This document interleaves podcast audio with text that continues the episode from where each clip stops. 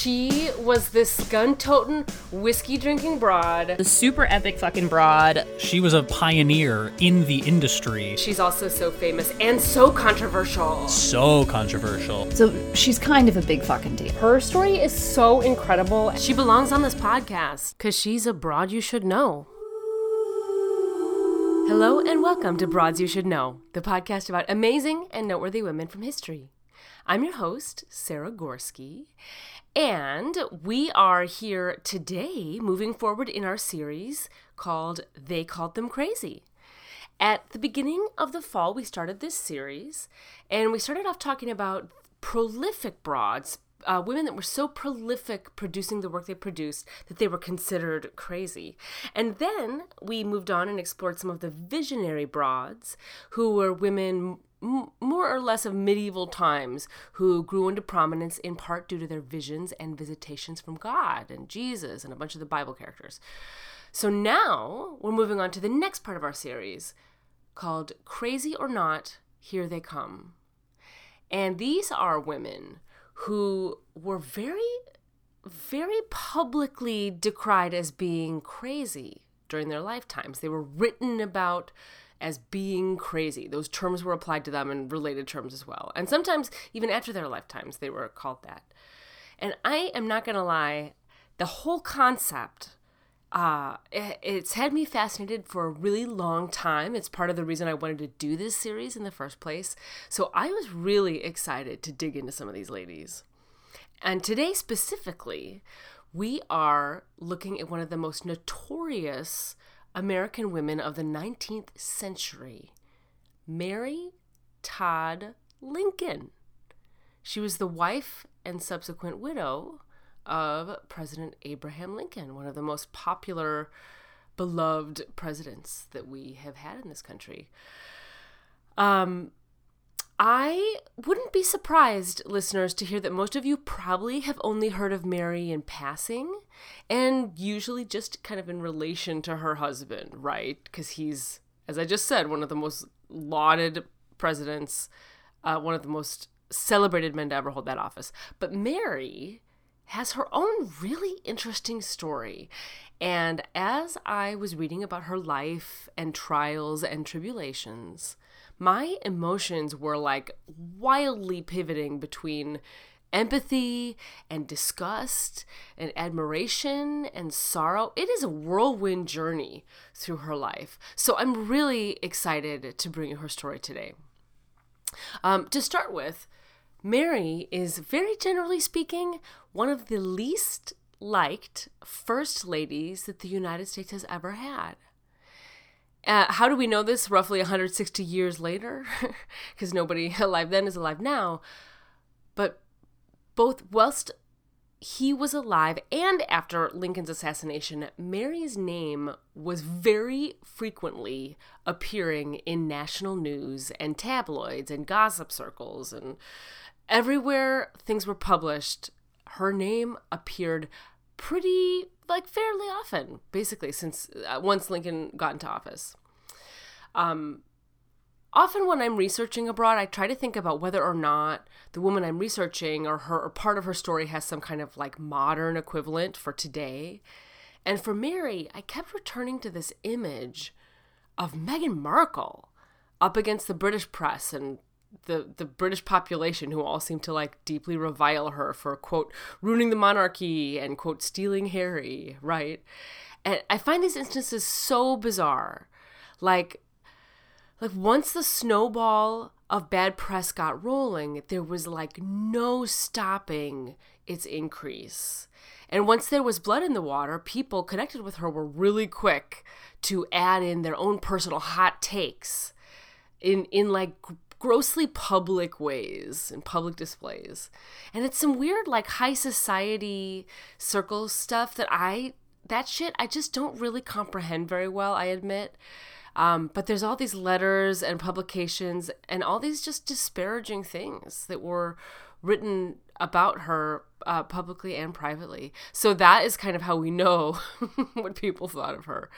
Um, and why did people hate her so much? So I'm going to dial it back back to her her origin story. So Mary Ann Todd was born in 1818 to a pretty well off family in Lexington, Kentucky. They were pretty high society, and, and since it was Kentucky in 1818, wealth is pretty synonymous at this time with slave owning. So they were a, a slave owning family. Um, that's totally fascinating, and I didn't know that because her husband, the man she ends up marrying, ends up becoming the great emancipator. Um, but that, that she not only came from a slave owning household, but also apparently she never even blinked an eye about that. And she staunchly defended her husband's beliefs and actions uh, around slavery. So I find that so interesting that that's her background. Um, when Mary is just six years old, her mom dies in childbirth. And her dad ends up remarrying uh, another woman and they have like nine more kids. But Mary and her stepmom apparently did not get along very well. And and Mary ends up going to finishing school. And after that point, when she's you know a fairly grown young woman, she's considered quite the catch. She speaks French fluently, she's got mad entertaining skills, and she's got this really great head for politics. And in 1839, when she's 21, she leaves her father's house and she goes to Springfield, Illinois, to live with her sister. And quickly, she becomes this object of very of a lot of interest in high society. Um, all the single men are very into her, uh, and apparently, she's either courted by or dated or both uh, by Stephen Douglas. So, history buffs who are listening, you'll remember Douglas was one of Lincoln's primary adversaries in his political career. Um, the the Lincoln Douglas debates. That's the same Douglas. He apparently dated or courted Mary. I- insanely interesting to me. So, but Mary ends up choosing Abraham Lincoln to be her husband. Um, and it's interesting to also note here that Lincoln himself was not a part of high society. He grew up really poor, very rural. And despite what like Hollywood rom-coms have us think, it was not common for a woman of Mary status to choose like this humble lawyer over the other dudes that were courting her. So that's really interesting. I wish I had found more research about that whole decision and how that that courtship went down and none, none of the sources I found talked about it. So I don't have anything for you on that. But Lincoln, despite his humble beginnings, was a definite star rising and he was touring Illinois as a circuit lawyer. Um, and they get married and they start to have kids. They have four boys. Um, little Eddie, their second child, dies when he's just four. Um, and and remember, touring the state, it's not like you know, today you could drive five hours, get across five, six hours from the top to the bottom of Illinois. Back then, it's something totally different. And in 1850, when Lincoln was doing this, he would be on the road for months.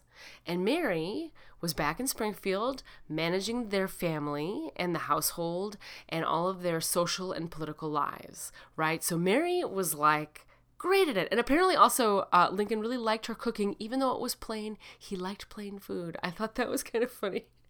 Um, and when uh, Lincoln, fast forward a bit, and when Lincoln is elected in 1860, they all move to the White House. And this is kind of the point where we start to see a lot of this bad press start to appear, or some of the bad press starts at this point. Um, now, as a young woman, uh, Mary's friends all described her as having a quote, natural kindness of heart as we said, she was well educated, she was very intellectual, she was a wonderful conversationalist. And as a wife and a partner, she was both ambitious and apparently politically astute. And she guided her husband through all the things he was going for. Uh, and, and she was very devoted. And he was very devoted to her and their relationship. And by all appearances, it seemed to be kind like it seemed to be like a devoted, loving protective marriage. But there also were a bunch of stories that came out to the contrary. Some neighbors back in Illinois told a story about how the Lincolns were home one night and Mary asked her husband to add logs to the fire and he was reading and didn't do what she wanted fast enough. And she got so mad that she threw a piece of firewood at him and it hit him in the face. And the next day he had to like, he had like a bandage on his nose and everybody noticed.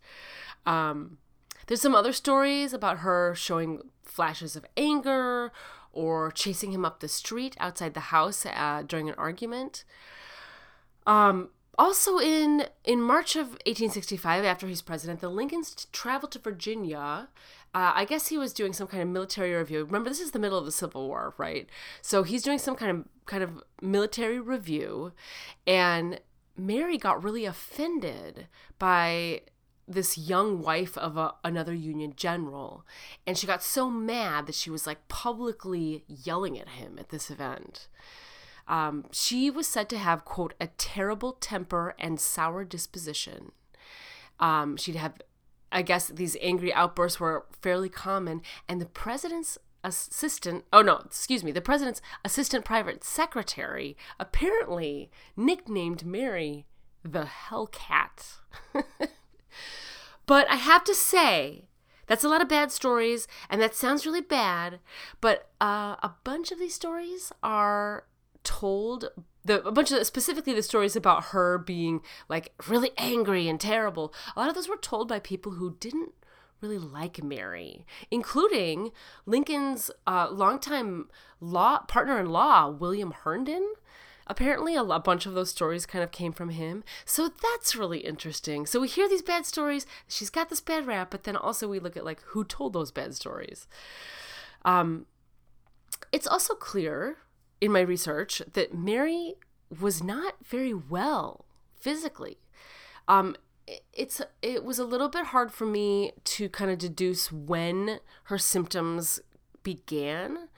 Um, but in her life, that she reported and her doctors reported that she had fevers, migraines, problems walking, that feeling of being stuck by pins and needles all over, uh, mouth soreness and swelling and shortness of breath and tachycardia. Uh, to be honest, if I had those symptoms, I think I would be pretty crabby too. Um, uh, diagnoses from the doctors of the time included included uh, the following: a slight apoplexy, insane, cerebral disease, hypochondriacal, menstrual, hysterical, and what has to be my new favorite misogynistic diagnosis ever quote, the female wildcat of the age. Apparently, that was some doctor said that about her. Oh my god. Um, now, of course, there's a lot of speculation by today's doctors and psychologists. And people you know as we've done with some of our other broads we're like okay could could they have been suffering from a legitimate mental disorder um, or physical disorder? And so some of the potential there's like a laundry list of potential possibilities but nobody's quite sure. But these potential illnesses include uh, hypervigilance delusions hallucinations um, but but delusions and hallucinations with clarity, where you're still like self aware that it's happening. Um, some doctors think she may have had bipolar disorder, or spinal stenosis, or diabetes, or pernicious anemia. And one source that I read was pretty persistent that she had all the symptoms of a frequent urinary tract infection because apparently when she gave birth to Tad, their youngest child, her urethra was damaged and it made her especially prone to getting bacterial infections. Um, as I said, we don't and we won't really ever quite know exactly what she suffered from, but all of those are potential possibilities, um, and maybe more than one of those things at the same time. We don't know. Um, and in addition to all this, uh, to all the, the illness, the outbursts, emotional stuff, Mary, to the great judgment of the public, was a shopper extraordinaire. Uh, quote, she indulged in orgies of buying things, end quote, said one source. And she was considered by many to be very haughty. She threw amazing, huge parties and entertainment, and she redecorated the White House when Lincoln was in office. but she apparently went so over budget on the redecoration that Congress had to convene to figure out how to cover the expenses, which they did. They figured it out. But yikes. Um, and at a time when the United States was embroiled in civil war and a lot of Americans were making these huge lifestyle sacrifices because of the war, her spending and, and over expenditure was perceived to be kind of especially e- egregious, right? Um, so all that, all everything I just kind of spouted off there is a whole lot, but it's only half a Mary story. If you are now thinking, "Oh, it's a bummer, we got to talk about the assassination," you're totally right. Uh, the second part of Mary's story is is starts then, but it actually doesn't quite start then. It starts three years before that when their second son, Willie, dies. Uh, and when this happens, um, he, he was sick. I think it was uh, I think it was some form or some relation to tuberculosis. Um, when this happens, Mary's grief is very pronounced and it's very public. And a lot of sources describe her grief as exaggerated. Um, I find that description very interesting. That choice of word is is very interesting. Um, but Mary couldn't leave her bed for weeks. She missed Willie's funeral. She missed the, her her baby's funeral. He wasn't a baby, but at that, but uh, he was twelve. But she missed the funeral. Um, according to Elizabeth Keckley, who was her dressmaker and confidant, um, kind of for for many years in her life. She said that Mary was, quote, an altered woman after Willie's death. Uh, and she never set foot in the guest room where he died ever again.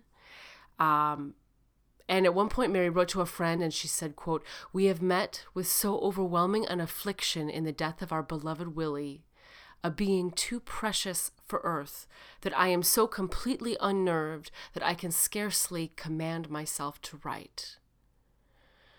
Um, apparently, at one point during this mourning period, Lincoln told her that if she didn't snap out of it, that she was going to have to be put in an asylum. Now, the source on that particular fact is unknown, so I can't really tell you if that's. I, I don't feel confident saying that that's 100% true. Um, but it does seem plausible, and it does seem like something somebody would say to somebody kind of stuck in a in a heavy grief cycle, um, especially a, a man to a woman, right? Um, also, prior to Willie's death, Mary had kind of started dabbling with spiritualism, which was a really popular movement at the time, um, like seances and all that stuff. But after Willie dies, um, it shifts from kind of a hobby for Mary to more of a serious pursuit. And she apparently started holding seances in the White House in an attempt to contact Willie's spirit. Um, and Lincoln allowed all this because he, as we said, was a, a devoted husband and supporter. But the press and social people who knew about it were definitely at this point starting to kind of use the word insane when it came to Mary's behavior. And then uh, so Willie has died. She's grieving, and then three years later, she's sitting next to her hubby at the theater, and he's shot from behind at point blank range. Um, I just want to take a second here to acknowledge the pure, absolute trauma of that whole scenario. You're like at the theater laughing at funny people on stage, and a gun goes off in your ear, and your husband is fatally wounded, dying in front of you. I I can't even comprehend. Like I'm an actor trained to try to comprehend those things and think about like what you would do right. I can't even comprehend what that that trauma would be like. Um and now listeners, what follows here is a sequence of in- incredibly egregious events that are so, so deeply misogynistic that your feminist hearts, or even your not feminist hearts, might cry because mine definitely did. So so Lincoln is laying in bed dying in the house across the street or down the street. Um, and Mary begins, quote, crying hysterically, which seems like a normal reaction, if you ask me. And Secretary of War Edwin Stanton kicks her out of the room. That's right. I'm going to say it again. Secretary of War Edwin Stanton kicks her out of the room.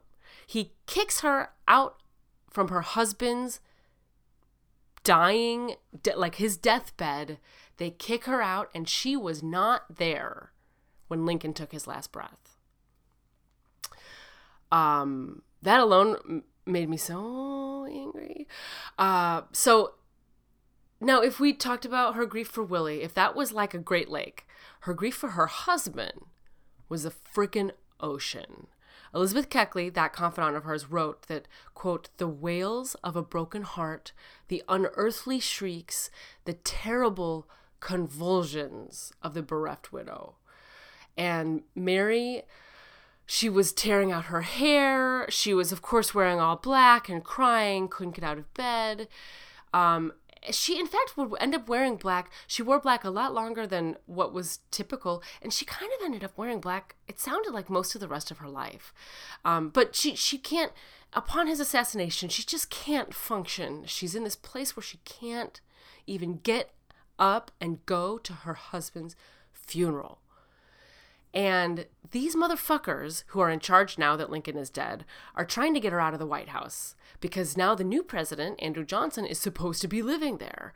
But you know what? Andrew Johnson didn't even take time to visit Mary, and he didn't even write a freaking note of sympathy after Lincoln dies. And that rude ass shit pisses off Mary because she's a woman of social graces and she's non functional in grief and she's mad at these fuckers and she just cannot bring herself to pack up her and the boys' belongings and move out of the White House. And never mind, this is the, the other fact that they didn't really have anywhere to go at this point. Their breadwinner and source and like sole source of income was dead. And Unfortunately, his paperwork wasn't quite in order when he got shot in the head. So there's this chaos in his estate distribution. Um, remembering, of course, that women back then didn't really own their own property, or at least it wasn't passed on to them without express orders from their departed loved ones, right? So her and the boys at this point, they didn't even have a house they could really go to or income to figure things out. So I'm sure that, like Mary, you know, some sources describe it as her dragging her feet trying to get out of the White House, but I'm sure, like, I'm sure that was some sort of insane combination of of both being the saddest that you can ever possibly be in your life, as well as like where the fuck am I supposed to go and with what fucking money, right? Um, and uh, in fact, oh, I should also say, uh, Lincoln's estate wasn't distributed for two years, and Mary is living on. At this point, she she is there's some kind of disbursement or temporary fund of $130 a month, which she receives. Um, I, I didn't quite understand how that works, and I don't know about financial things like that. But I looked it up, and $130 today would be about $2,740. And so, for a woman of high society, um, used to throwing parties and ordering fancy custom dresses, that is actually not a lot of money. Now, to a poor person, that would have been probably a ton of money, but for Mary, it is not. And she still has Tad at home. Um, so she's supporting Tad on that money as well. Um, it's also worth saying because, you know, for, for the sake of recognizing misogyny, uh, her son Robert, who at this point was was out of the house and back on it. Uh, he's a kind of a grown ass man, back in Illinois, he was able to petition this, that same disbursement lawyer and received over twice what Mary got. But Mary, when she was asking for more, her pleas all fell on deaf ears. So her son, because he was a dude, got more money, even though he was still almost a kid. Uh, anyway, the boys in charge in the Fed now also didn't want to pay her the rest of Lincoln's salary so he you know he didn't serve his full term he didn't serve uh, and so what he should have received in that year they were like oh she doesn't get that um, but mary was able to kind of rally a couple different allies and fight for that and she ended up eventually getting a good portion of the remainder of, of Lincoln's salary to help sustain her. And and Mary, at this point, she's increasingly desperate for income. Um, And then, uh, in what becomes kind of the the scandal of the century, Mary, in her desperation, tries to sell some of her really fancy outfits. So, you know, when she was a woman of means, when her husband had income flowing and enough of it to sustain her, she had all of these custom gowns, European style, gloves, jewelry, etc., etc. So she had all of this, this basically this, I guess they, you just call it a wardrobe. um, and so she's desperate for money and so she tries to put together like a an auction to kind of sell these goods off. And she tries to do it confidentially but but people figure it out. They like some of the like jewelers like recognize the custom pieces and people recognize like the customizations that they did.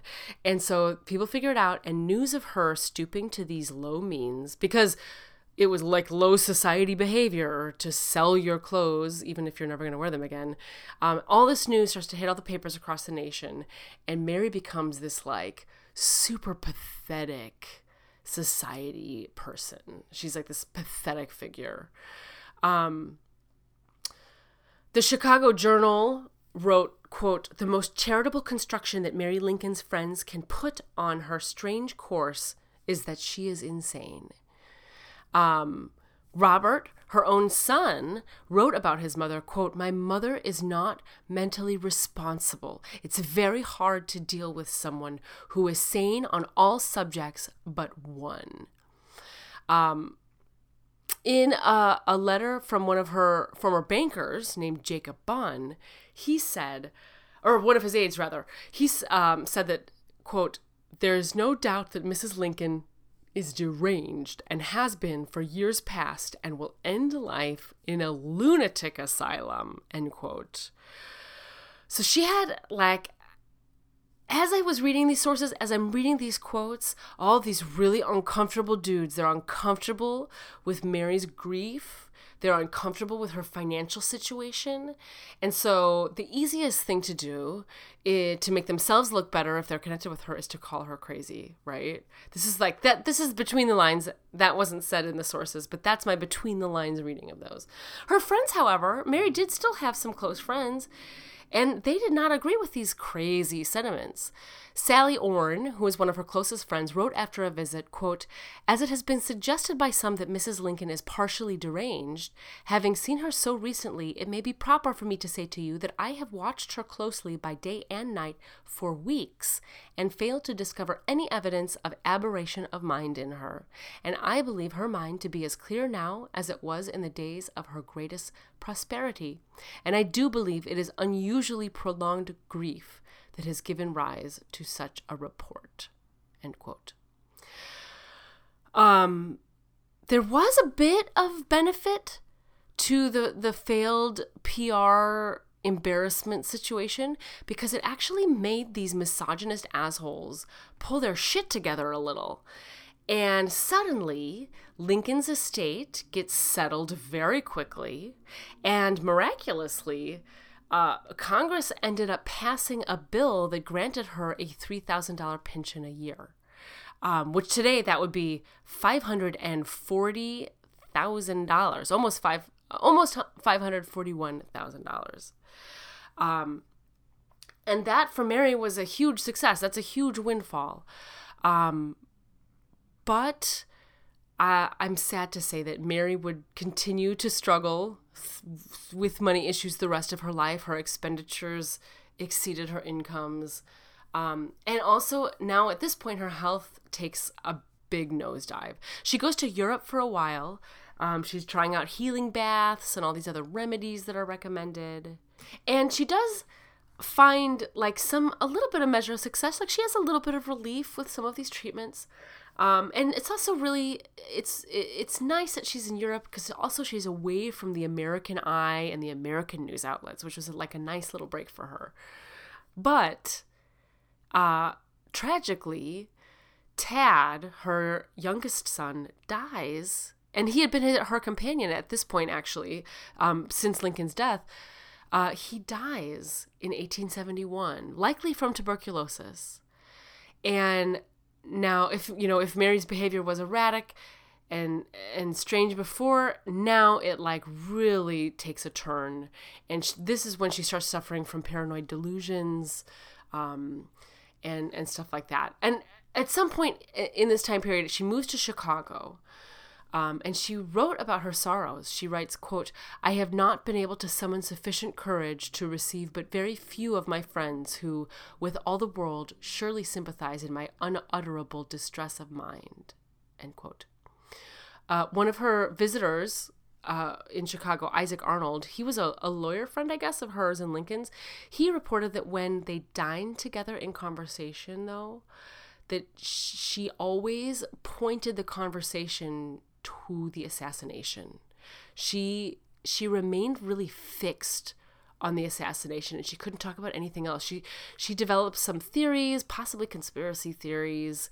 Um, she, she just wouldn't stop talking about it. Um, some of her friends also said that she wished that she would go, quote, under the wild waves of Lake Michigan. And Mary also would write, quote, life is all darkness. The sun is mockery to me in my great sorrow. I have a chill brought on by excitement and suffering of the mind. And Robert, who is now her only living son, um, she's going through all this. And Robert is not as kind as Lincoln had been to her when he was alive. And Robert is increasingly mortified. He was mortified with the sale, the failed clothes sale, but he's increasingly embarrassed by her mental and emotional decline. And in 1875, which this is now 10 years after Lincoln's assassination, Robert arranges to have Mary put on trial and charged with being insane. Get how this goes down. Mary's living in Chicago, I just said, and two detectives show up at her door one morning and they basically grab her and take her immediately to the courthouse. She's given no opportunity to prepare any kind of defense or even retain a lawyer. She's just brought in.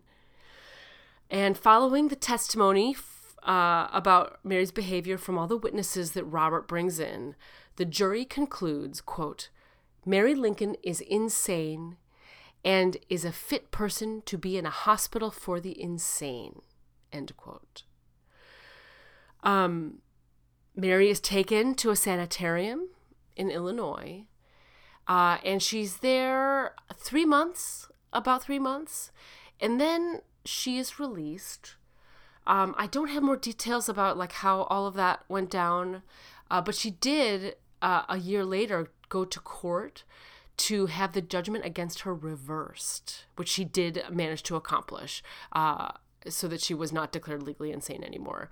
But Mary really, she kind of never recovers from the fact that her own son, like, instigates this trial and declares her insane.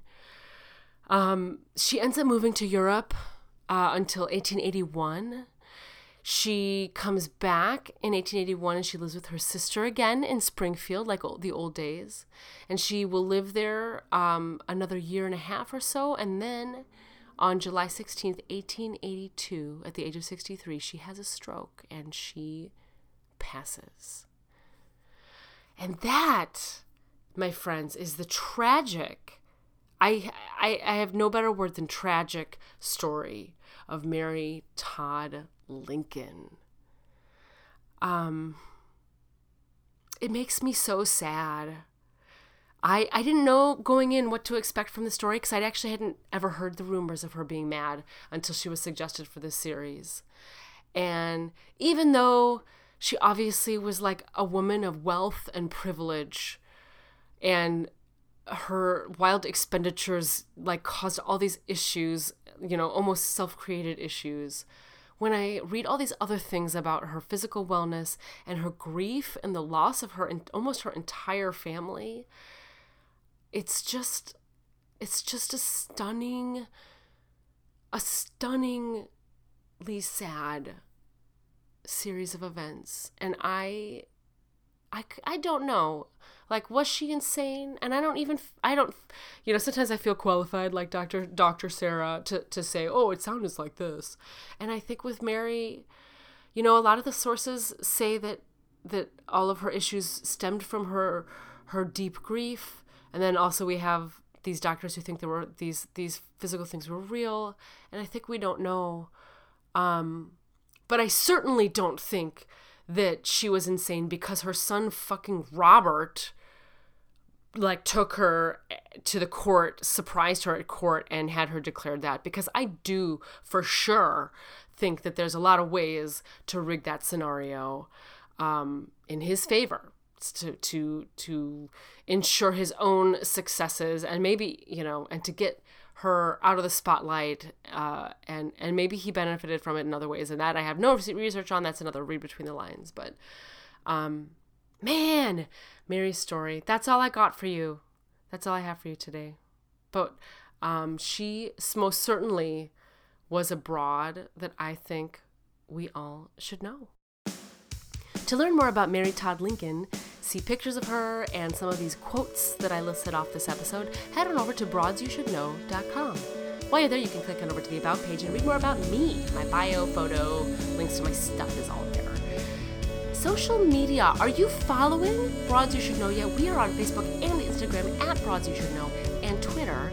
We're still on Twitter at BYSK Podcast. To suggest a broad, fill out the form on our website or email us at broadsyoushouldknow at gmail.com. Are you a fan of this podcast? If so, you have to help spread the word about us. Share your favorite episode with your friends or family, or better yet, leave us a review on Apple Podcasts. It really helps new listeners to find us when you do that. Broads You Should Know is produced by me, Sarah Gorski, and edited by Chloe Sky, with original music by Darren Callahan. Finally, if you were really drawn into the story about Mary Todd Lincoln, then you should definitely check out some of our other crazy broads that we've done in the last couple weeks. We've got Christine de Pizan, we've got Hildegard von Bingen, Catherine of Siena, Joan of Arc, even. Check them all out. Their stories are all so interesting. And we'll see you next week for another Broad You Should Know.